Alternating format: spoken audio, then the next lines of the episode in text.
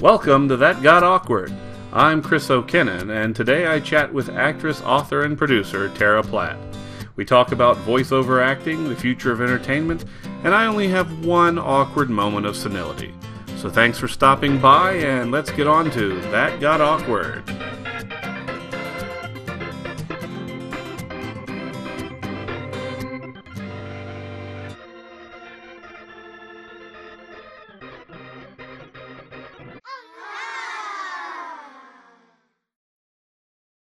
I guess we can start with you just introducing yourself. Sure. My name is Tara Platt. I'm an actress and a writer and a producer, um, an all around sort of entrepreneurial business person. But at the heart of it all, I'm a storyteller. Good, good. Uh, I'm I'm a storyteller too. Uh, I just uh, you I know we all are, but we don't admit it. yeah, pretty pretty much. I've I've had to try to explain that because uh, you work in IT, you work as a storyteller. Which one are you? Mm, Right. Both. yeah. Um, Even IT tells a story. I mean, really ex- exactly, exactly. So one of the things you do that I find really fascinating is uh, the voiceover stuff that you do. Mm-hmm. Um, how did how did you get into that? I know you were sort of trained first as an actor. Actor. Um, How did you sort of stumble into that?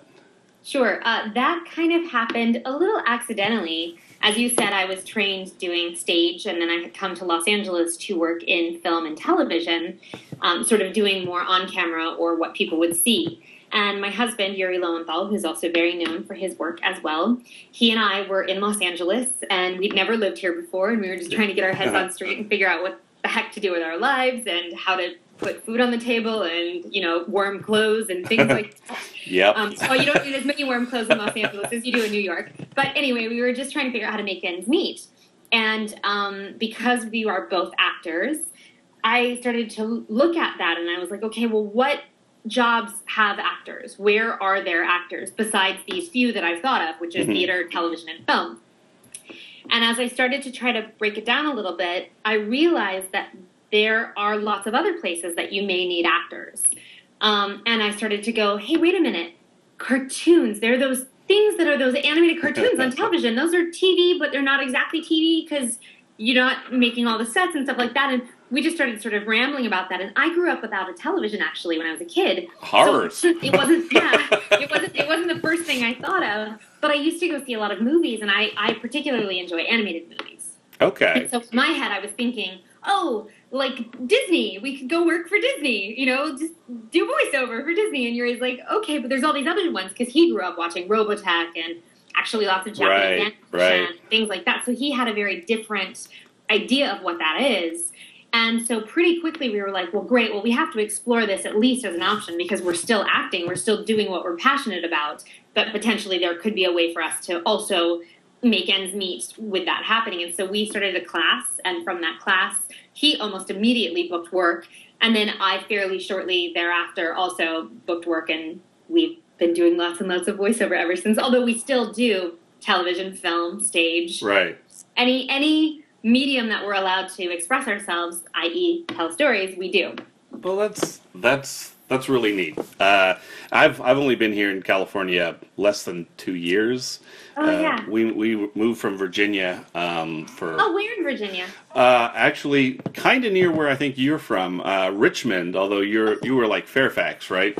Well, I was born in Fairfax, but I grew up when we moved back because we moved around a lot as a kid. But when we went back to Virginia, we were in Glen Allen, which is just. Ah, yes. So I mean, I went to, I went to uh, what was it, Tuckahoe Middle School, and You went to Tuckahoe? Mhm, I went to little while. Tuckahoe. I went to Tuckahoe. Hated it. I can't. I can't say they wrote particularly nice things on the school sign. They Yes. probably haven't changed that much that since was a terrible place. Yep. Yep. I, wow. mean, you know, I know why it's named Tuckahoe, the whole Indian Yeah. thing, but that never stopped kids on the weekend from No. just facing the, the No, it, it, it was it was well, and chances are some of my friends were, were doing that as well. But Sure. uh, well, that's that's neat. It's a, it's a small. There's gonna be a lot of people in California who are from Virginia. Uh, It's true. It's, uh, true.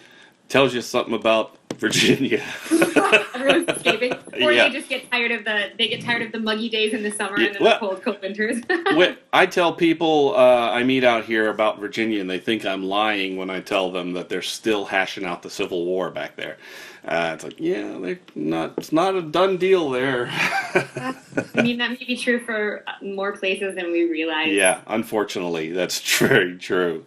Um, so the uh, for somebody who's interested in getting into voiceover, is it is it still the same approach that you would take now that then take a class and go looking or Yes. Yes, and I mean, I, I still give that advice. And uh, as you probably know, Yuri and I actually wrote a book on voiceover. I've and ordered it. Voiceover, and um, but uh, but it, it is very similar advice to what we did because we knew that that's the path that we had followed, and so we knew that that was at least one way to assure that you were getting the training you needed, Mhm. that you understood what you needed to do, and that you had some options available to you to be able to pursue it. That, of course, by no means is the only way. right? And you know, I always say there for anything there's there's a different path for anyone. Right. So um I've actually been finding a lot recently. I mean, because now Yuri and I have been doing this for 12 years, Wow. 11 and 12 years. Yeah. Probably we've been doing voiceover. We've been in Los Angeles for over 13, which is just crazy um, but uh, but so what I've noticed is unlike the path that we kind of followed and that I think a lot of people did follow during that time, now there's a lot of people that are actually using social media and um, YouTube channels and things Yeah. like that to be able to create sort of either a name for themselves.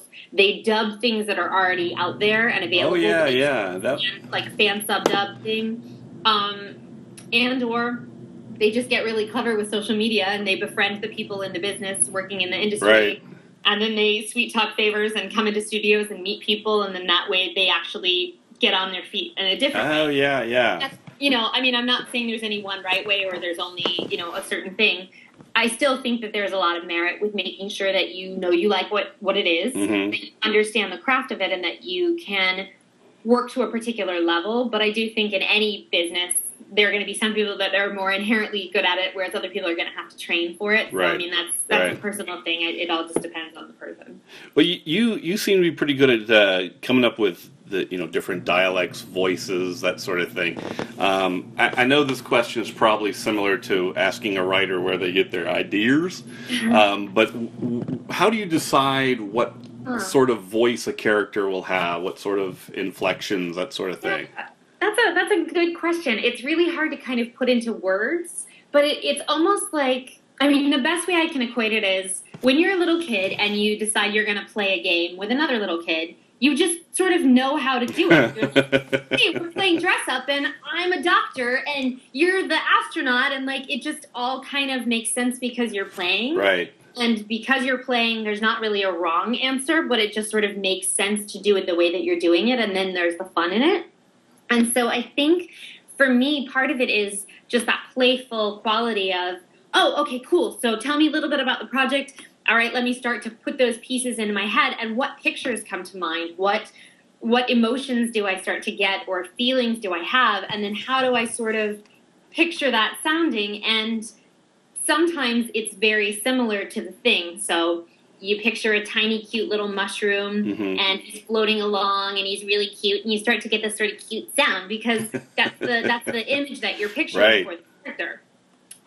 Other times you get the same information, and you're like, okay, it's this tiny, cute little mushroom, and he's floating around, and he's this, and you get a very different, and you get a very, very different sort of creative impulse that drives the course of your decision making in a very different direction both equally valid Okay. and if you were if you were to take almost like if you were to take performances that have happened and take the complete opposite choice they would be equally interesting and just as much fun and versatile and and all of that just sort of like i did with that little example of the voice one way it felt really right in that way but then when you go the other way you're like oh that's really cool and i see it in a different way now it's all it's all just playing i think Yeah. really just giving yourself permission to play Okay. Well, that that that makes sense, but you know, in my case, I've got like two voices, and they're both dumb rednecks. So it's oh no, everyone's it's- got lots and lots of voices. all mine end up drifting into that. Whether I, I'll start with something, uh, I'll start with a British accent, and it ends up in a dumb redneck.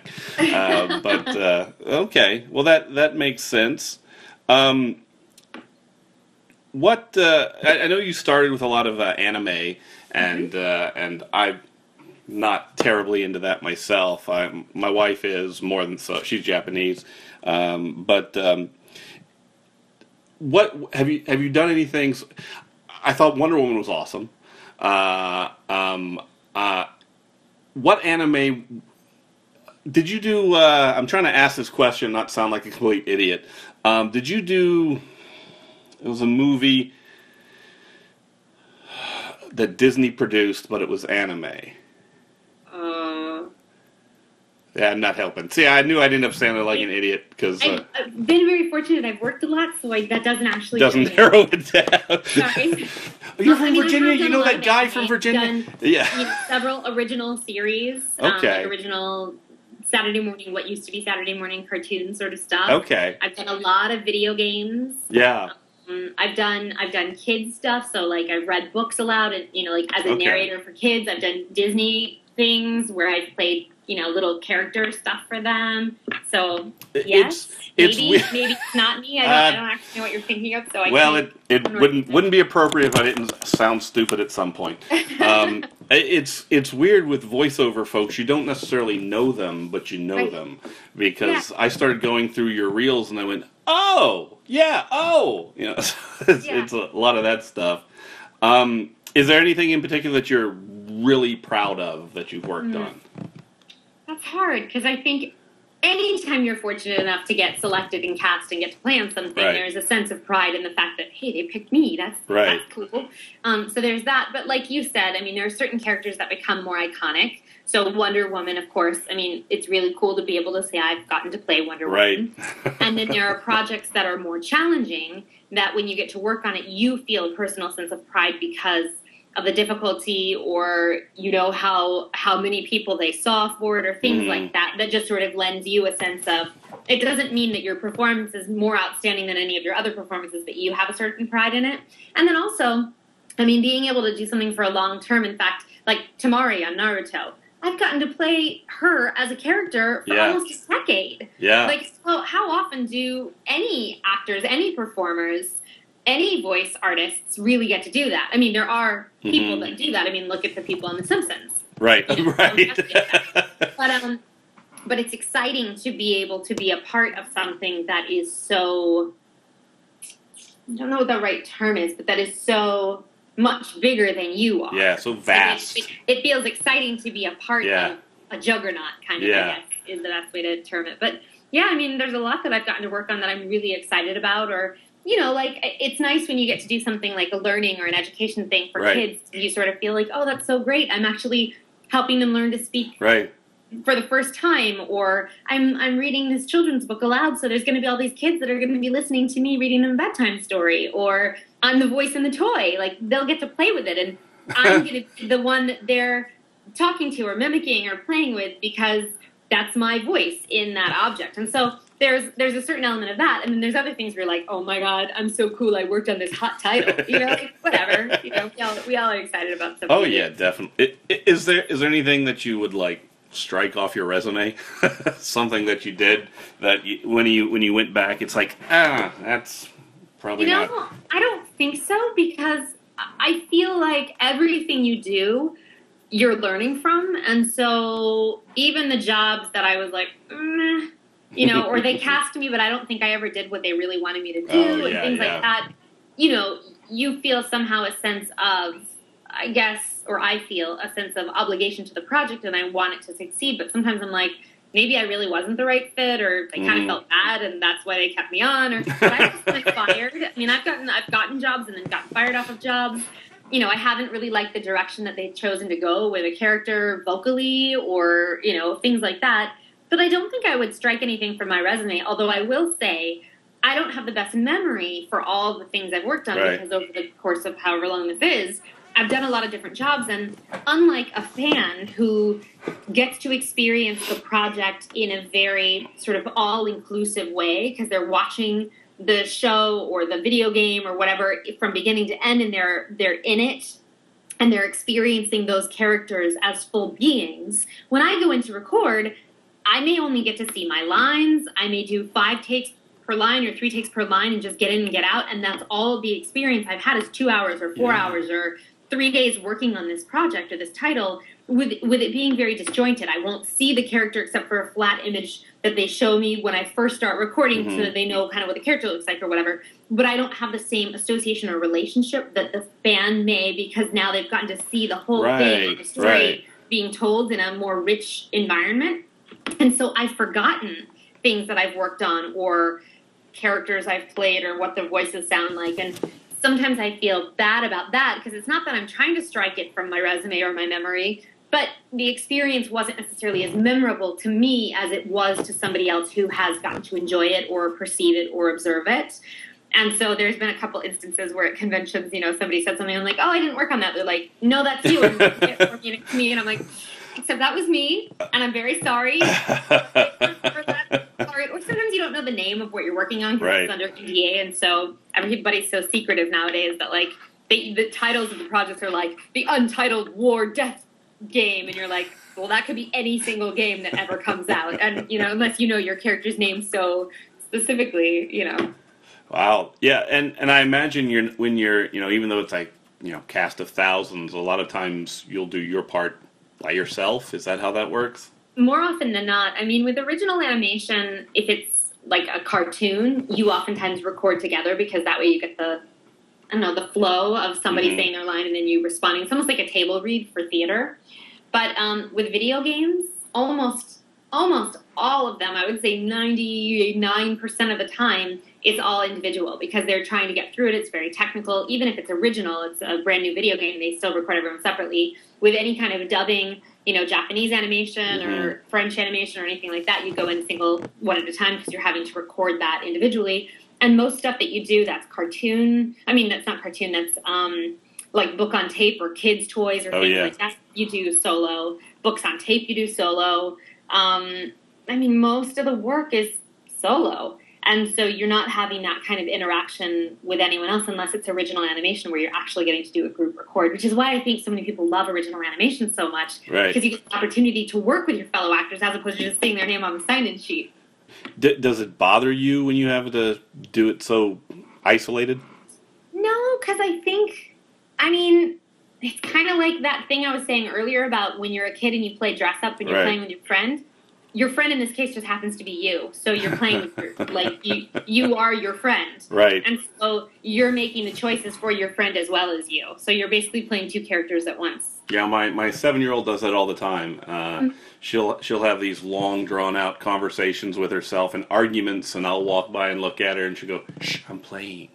Yeah, exactly, exactly. I mean, honestly, I think I think the fact that I was an only kid and I moved around a lot and I didn't have a lot of friends as a kid probably actually helps me in my my career. It, it well, it's it sounds like that's the sort of. I mean, a lot of people aren't really good by themselves. They they don't Yes. like the silence in their own heads, and it. yeah, But it's it's good that that's that's uh. It's, it's nice to know that I still have uh, some um, dysfunctions that could be profitable in the future. exactly, exactly, exactly. Um, one of the things I wanted to ask you, actually, the first time I ever saw your face was on tabletop. Um, oh yeah, tabletop. what what did you think about that? Is is that I get the feeling that that's like a long game or multi, a drawn out process. Is it that way or is it? No, I mean, like, yes, we're playing the game and we play it from beginning to end. But I, I like playing games, and Right. those people that I get to play with are my friends, and so it ends up just being a really fun experience. Okay, It's just like if you invited some friends over on a Friday night, and you're like, "Hey, let's drink some wine and play a video game, or not, uh, not play a video game, but play a tabletop game." It's sort of that kind of experience. So, I mean, to me, it, it flew by. It kind of it goes really fast when you're Okay. actually in the game process. Um, and then they they do an amazing job on that show of editing and figuring Yeah, out what their they do. ways to show things, and then you know even during the process of while you're shooting, they know when to take breaks. So that, way everyone can run to the bathroom. And then they also sort of individually go, hey, can you come talk to the camera and say what you're doing right now in the game? So Okay. it's happening. So like that way they, they do a really good job of managing it.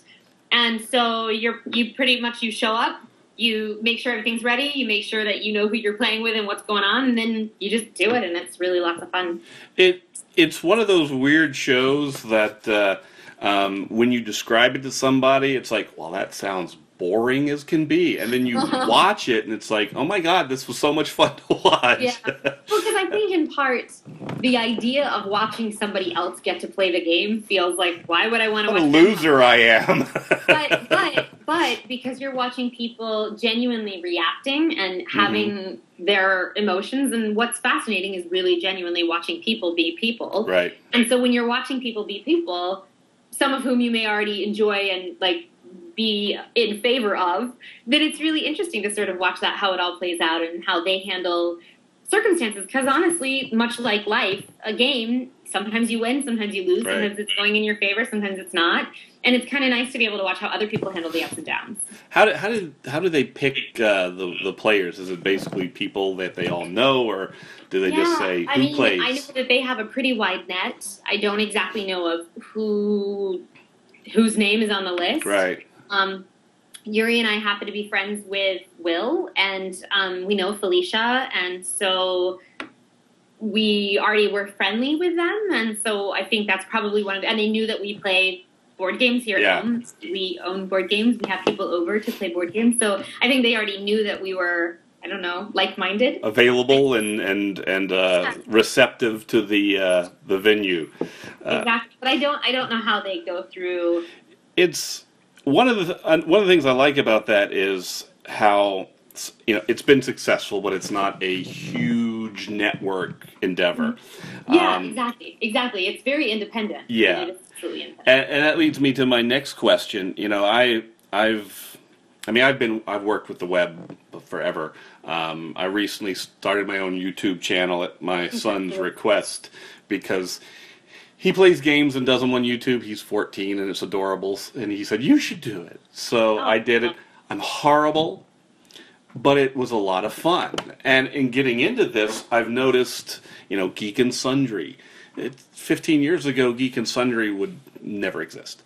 Yeah. Um, it's it's it's this cool thing that the web is allowing people who would not normally have had a chance to be creative to be creative. Absolutely. Do you see this? How do you see this uh, impacting you know your not only your career but the future of entertainment overall? That's a really big question. It is. Um, I mean, I think the whole entertainment industry is changing, and I think that the what you're seeing right now in terms of the t- the YouTube sensations and the web and the current trends that are happening is just symptomatic of the whole entertainment industry going through a big shift and going Mhm. through a big change. I think that's partly due to technology. The easier it is for people to be able to create things and do things on their own for cheaper amounts of money, you know, the, the ease of, of being able to do something on one's own and be able to, to put it out there and potentially have access to everyone in the world is not something that used to be available. Right. You know, and it went from very, very small insular sort of system to now sort of this giant ecosystem, a world system that now doesn't support the original plan in the same way because it simply can't. It's not it's not the same system. It's mutated, Right. it's changed, it's evolved, it's grown. And so because of that, I think there is a huge shift that's going on right now. I wish I knew what trends were going to happen because we're not hugely wildly successful. exactly. But um, so that said, I don't think anyone really knows for sure where things are headed because if they did, then they would have all of the money and the power because they would know what was coming. Right. But um, I do think that technology shifting has changed the way things are done, and you notice that in television, even in the ways that there are more subscription-based content Yeah. uh, providers, um, Hulu's, the the HBOs, things like that, where you're subscribing to that rather than just coming home and turning on your television. Whatever's there is what you watch, and like the whole way that people get entertainment, the way that people have fandoms, the accessibility of people to people that they care about, the connectivity, things like social media, the the platforms that people have access to. completely changes not only the things that we're seeing content wise, but the way the content is actually created. Yeah. Which also is affected by the technology that's there to do the creating, and then that ease of getting the technology into the hands of every man also does that. So I think we're kind of in a we're in the middle of a hurricane, kind of, Mm-hmm. and I wish I knew whose boats were going to float at the end of the hurricane Right. because then you get on one of those boats. But um, but I do think right now there's going to be a huge, continuing to be a huge influx of content. It's almost like too much content. It, it's more than the market, if you want to call it that, can bear. Because everyone has access to their iPhone and they can get on their iPhone and they Right. can film the thing and then they post it on the internet and anyone can watch it. And I think there's definitely validity to that. And I think you could look at that as the artistry of everyone's being able to have their voice heard, which is exciting. But at the same time, it gets to a point where if everything's art, then nothing's art, even Right. though, in a way, everything in the world is art. Right. And we are all being able to be subjective and the deciding uh, voices of what we we give our attention to. It's just that we are so inundated with so much information constantly that it becomes a sort of white noise, and Mhm. then we don't really tune into anything. And so then we look to people to be the decision makers for us. So then you have these aggregators who then go, well, there's here's all the here's all the cattle that's coming this way. So I'm going to make them form a line, and then I'm going to pick out which cattle are going to be going to you. And so you're already giving the power away. So Right. it's not really every man that's watching it because now it's going to aggregators, and then that's really where the power position is. I mean, in a way, who these big channels are, whether it's on the web or on television or as a network provider of some sort, they're already going through and deciding what content you're really getting to see anyway. It's not Right. like you're really seeing everything. Yeah, it, it's so- it's similar to you know back in the day when I started writing, the your only option was uh, a, a mainstream publisher. Now Sure. with ebooks, you know everybody's got something out there, and you know as with everything, ninety nine percent of it is crap. Um, Sure. But it's harder to. You know, there's nobody aggregating the ebooks Yeah. uh, except Yeah. for the author themselves, and Yeah. you know they have a blind spot.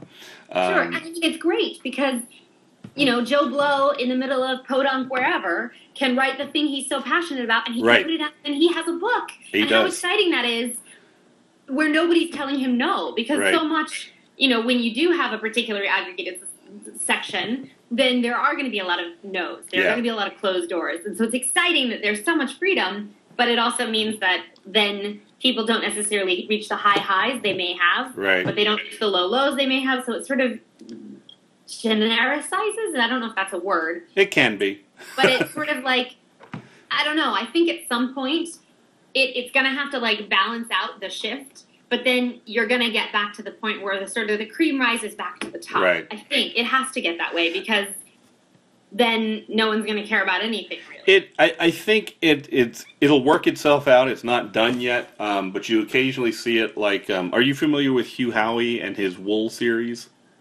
no. So it's all right. He, um, um, he started publishing his own stuff as ebooks, um, little little bits at a time. He managed to to hit that spot that it became very successful, and a mainstream publishing house picked him up, and you know he started you know making all the money.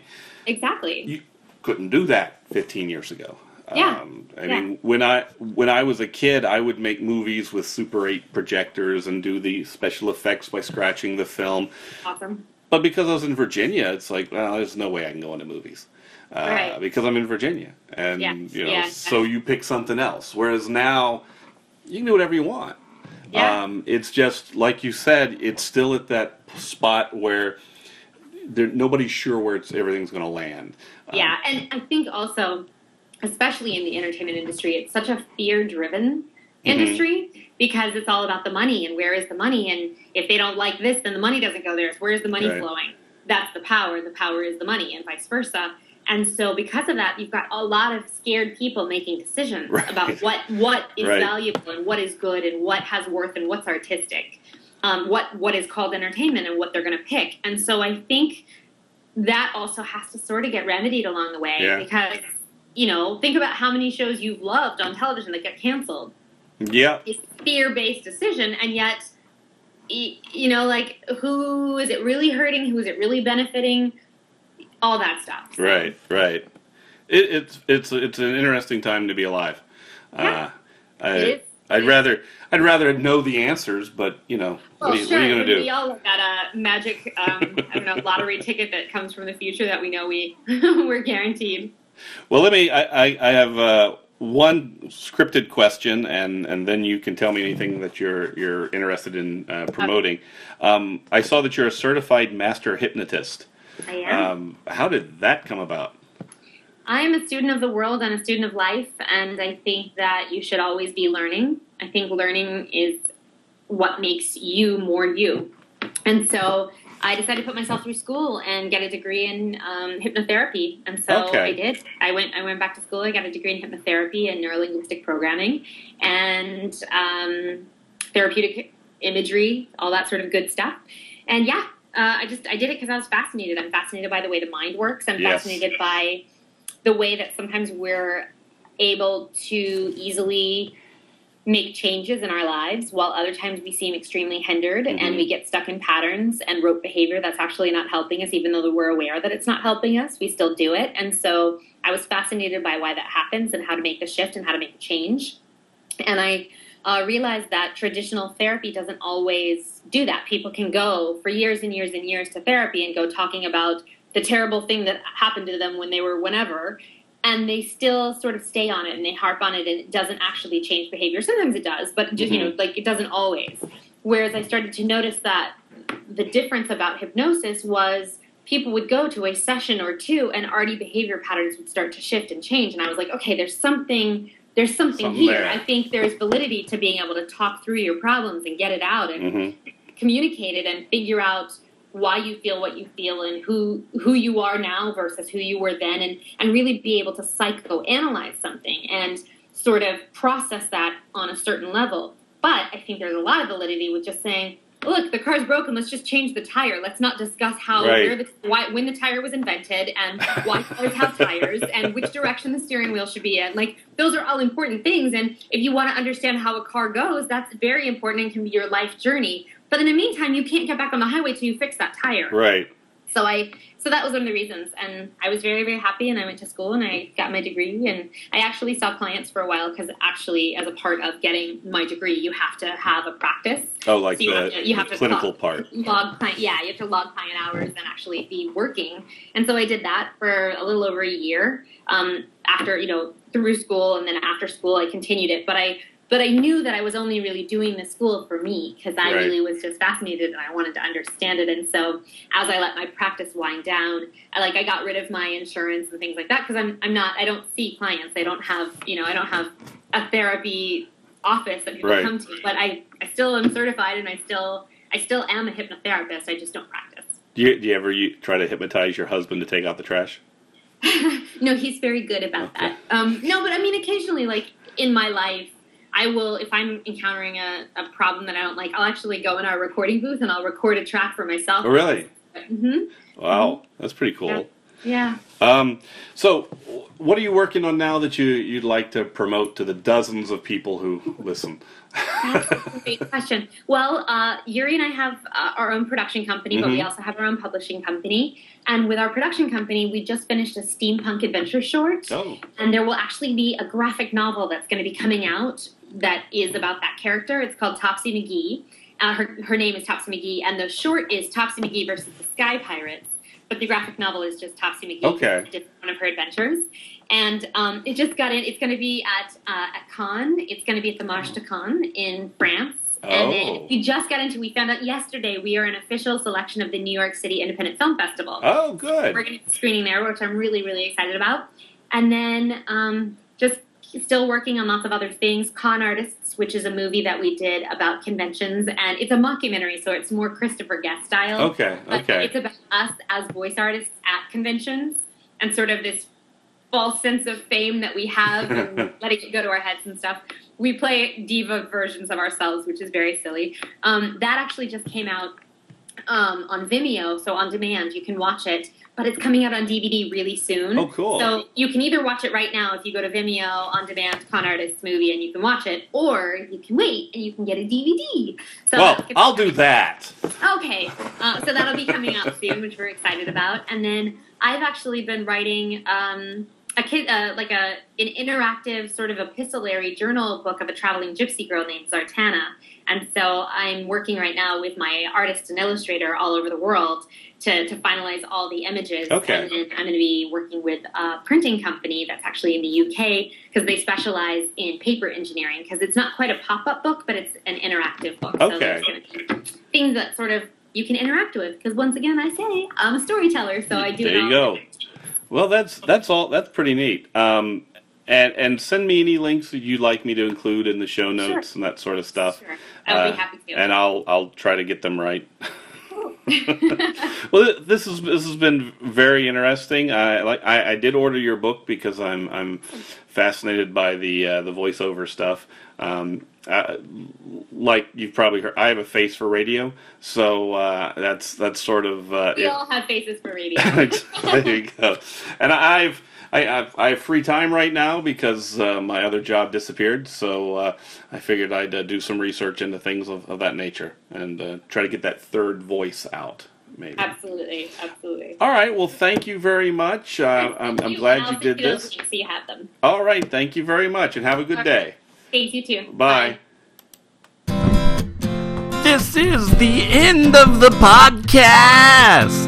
I'm sorry there isn't any more. But eventually people have to stop talking because they have to go to the store. I'd stay if only I could. But this is the end of the podcast. I'm sorry there isn't any more. But eventually people have to stop talking because they have to go to the store. I'd stay if only I could. But this is the end of the podcast. I'm sorry there isn't any more. But eventually people have to stop talking because they have to go to the store.